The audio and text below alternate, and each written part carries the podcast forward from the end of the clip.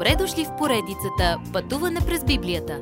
Това е едно пътешествие, което ни разкрива значението на библейските текстове, разгледани последователно книга по книга. Тълкуването на свещеното писание е от доктор Върнан Маги. Адаптация и прочит, пастор Благовест Николов. Как да живеем сега? Как да живеем сега, когато знаем какво предстои? Когато погледнете какъв ще е светът под властта на Сатана и диктаторството на Антихриста, това отрезвява духа ви. С оглед на тези бъдещи събития, второто писмо на Павел до Солунците сега ни казва как трябва вярващите да живеем, вярвайки на всичко, което Божието Слово казва, че предстои. Павел става много практичен и ни дава три различни начина, по които да покажем, че вярваме в идването на Христос. Да стоим твърдо в Словото. Не забравяйте, казва той, Бог ви обича и ви дава добра надежда в спасението му. Помнете, че благодата му ще държи сърцето ви в правия път на всяко добро дело и слово. Божието благословение описва спасението ви още от миналото, в настоящето и в бъдещето. От началото Бог избра да сте спасени. Не очудвате Бог, когато се доверявате на Христос. Обратното също е вярно. Който иска, може да дойде при Бога. Откровение 22.17. Който иска е избраният, а който не иска не е избран. Исус е казал, ако някой е жаден, нека дойде при мене и да пие. Йоанн 7.37 Това е истинско предложение за спасение без задна умисъл. Ако не дойдете, причината не е защото не сте избрани. Причината да не дойдете е, че не сте жадни, т.е. не мислите, че се нуждаете от Спасител. Ако сте жадни, тогава елате при Христос. Когато приемете Исус Христос за свой Спасител, вие сте в Христа. Това е формално освещение. Освещяването става практично, когато животът ви се променя да заприличва на живота на Исус. Това е растеж в благодат и се случва, докато изучаваме Божието Слово и го вярваме и ходим по него. Прочитайте 2 Солунци, 2 глава, 13-14 стихове отново всеки път, когато се нуждаете от насърчение. Тези стихове описват целият спектър на спасението. Ние сме спасени.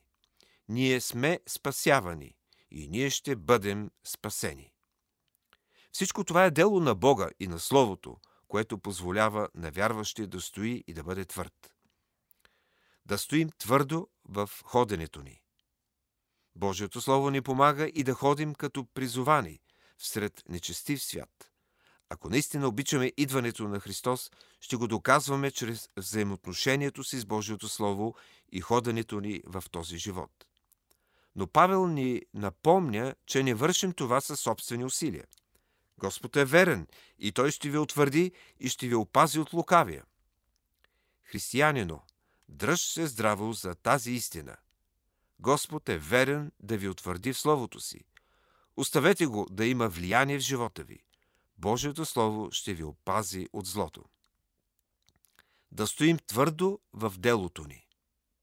Сега се заемаме да работим за Господа, така че Божието Слово да даде плод в сърцата и живота ни. Никоя друга библейска доктрина няма да ви накара да работите по-усърдно или разумно за Христос от тази за второто му идване.